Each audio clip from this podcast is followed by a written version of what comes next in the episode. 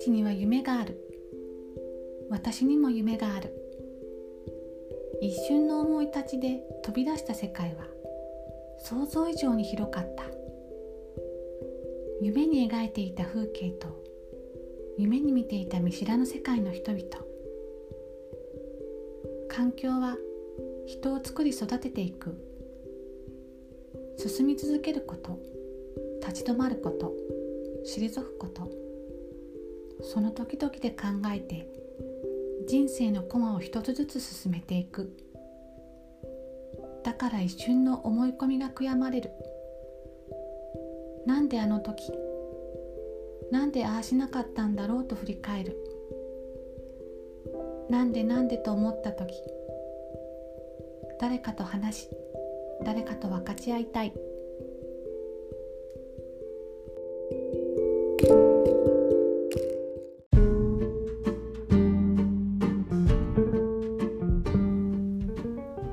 始まりましたプラネットクルチュレル文化の惑星パーソナリティのミントです。今回はショーン・ペン監督の映画イントゥ・ザ・ワイルドをテーマにお送りします。この前友達と植物画の話をしていたんですよね。それでその帰りに車を運転しながら植物画を好きになったというか興味を持ったのっていつからだっけなって思って、でよくよく考えたらイントゥ・ザ・ワイルド見てからだっていうふうに思ったんですよね。なので今回のテーマにしてみました。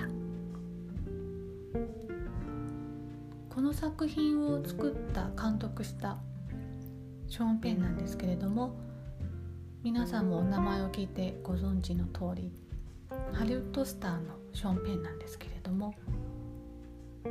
ショーン・ペンって本当に演技がうまくて、で切れる役も本当に癖のある役もやるし、アカデミー賞ではミスティック・リバーとかミルクとか、ベネチア国際映画祭ではにじゅういちグラムっていうその臓器提供してもらう役とか、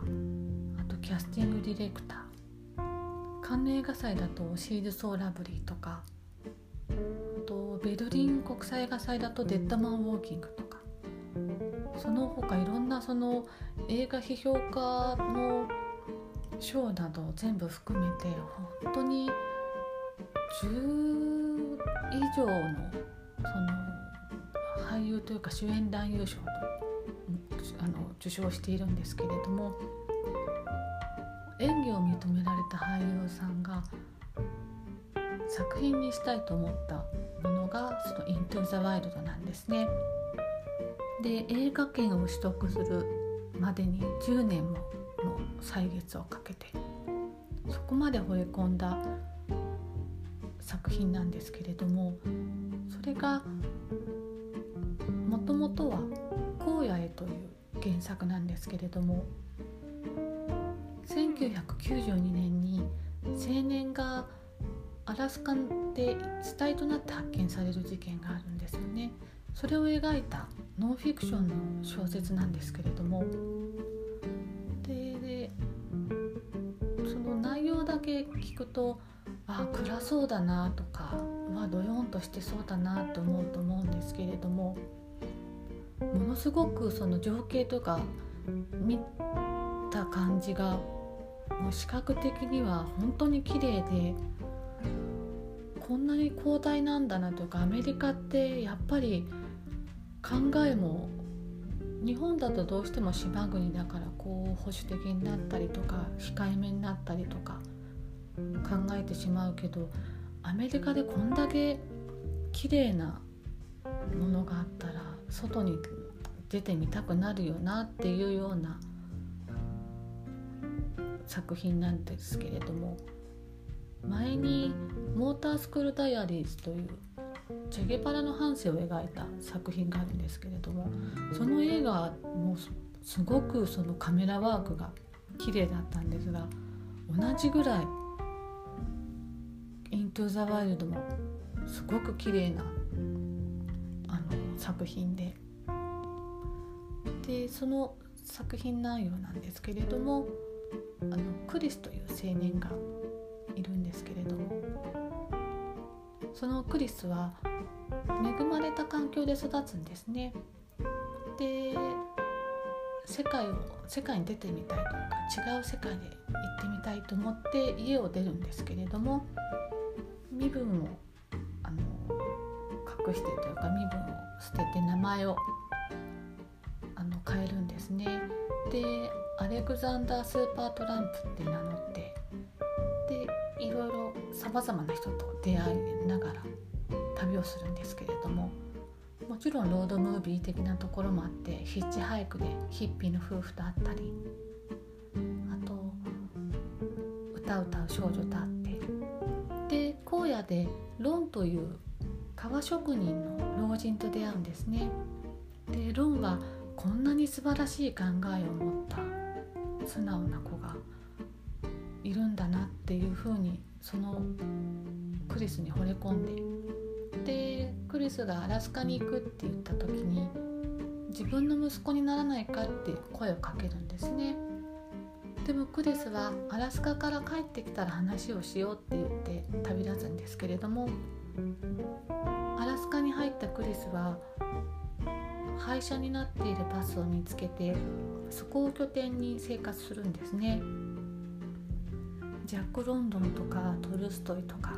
ドクトル・ジパコをこう夜読んで日記に記したり、穏やかな生活をするんですけれども、食べ物がなくなっていって、でヘラジカを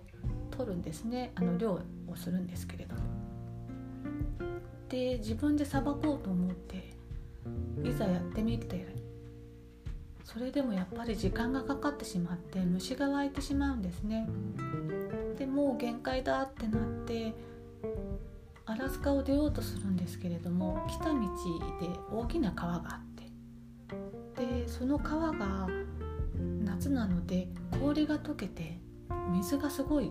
増えてるんですよね。流れも速くて、それで帰れないってなって、またバスに戻るんですけれども、食べ物を探さなくちゃってなって、でその時に野草を取るんですけれども、その野草を取る時に持っている図鑑があって、それに植物画が書いてあるんですよね。でその小道具というか、その植物図鑑がものすごくこう繊細に書いてあって、ペンで書いてあって、エッチングなんですけれども、そういった絵が書いてあって、ああ日本だと多分これは本当にこう植物図鑑というか、写真とか本当パキッとした感じのものを使うんだろうなと思うんですけれども、その植物図鑑も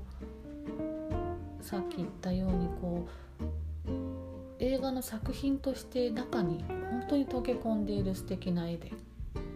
でそれを見てから、あ私は植物画が好きになったんだなっていうふうにちょっと思い出したんですよね。でそのクリスなんですけれども、その野草を食べようとして図鑑を見ながら取ったものが毒性があるんですよね。で日本だと水仙、よくニラと間違えてお庭から取ってきて食べたら食中毒だったとか、あと餃子ニンニクも似たようなのがあるかな。そういったものでやっぱり植物というか自然界のものってどうしてもこうなんていうんですかね、亜生じゃないけれどもそういうものが出てきてしまうんですよね。でそれを食べてしまったクリスは本当にもう衰弱していくんですよね。どんどんどんどん痩せてって、熊も熊が出てくるシーンがあるんですけど、熊もこう生物として生き物として見ないというか、獲物として見ない、本当に素通りしていくシーンがあるんですけれども、もうそれを見た時に、うわなんで食べちゃったんだろう、なんでなんでって思いながら、そのクリスが衰弱していくのを見ているしかないっていうあの作品なんですが、で最後にクリスが衰弱しきって本に書き込むんですけれども、幸福が現実となるのはそれを誰かと分かち合った時だっていうふうに書くんですね。で泣きながらバスの中に生きているんですけど、もうその時にはなんでなんでって悔しくなるというか、あのあんまりこれノンフィクションのお話なので、ノンフィクションだったりドキュメンタリーってやっぱりどうしてもこう重苦しくなるから見たくないなって、こう終わった後の気持ちがわかあのなんとなく自分でもわかるから敬遠してしまうんですけれども、これはもうあの視覚的にも目に入ってくるものがものすごく綺麗なので、ショーン・ペンが作りたかったというか表現したかった理由がなんとなくわかる気がするんですよね。なのでこの作品はノンフィクションとかドキュメンタリーが苦手な方にもおすすめです。え皆さんもお気に入りの映画や本、音楽などがありましたら教えてください。メッセージお待ちしております。それではまたお会いしましょう。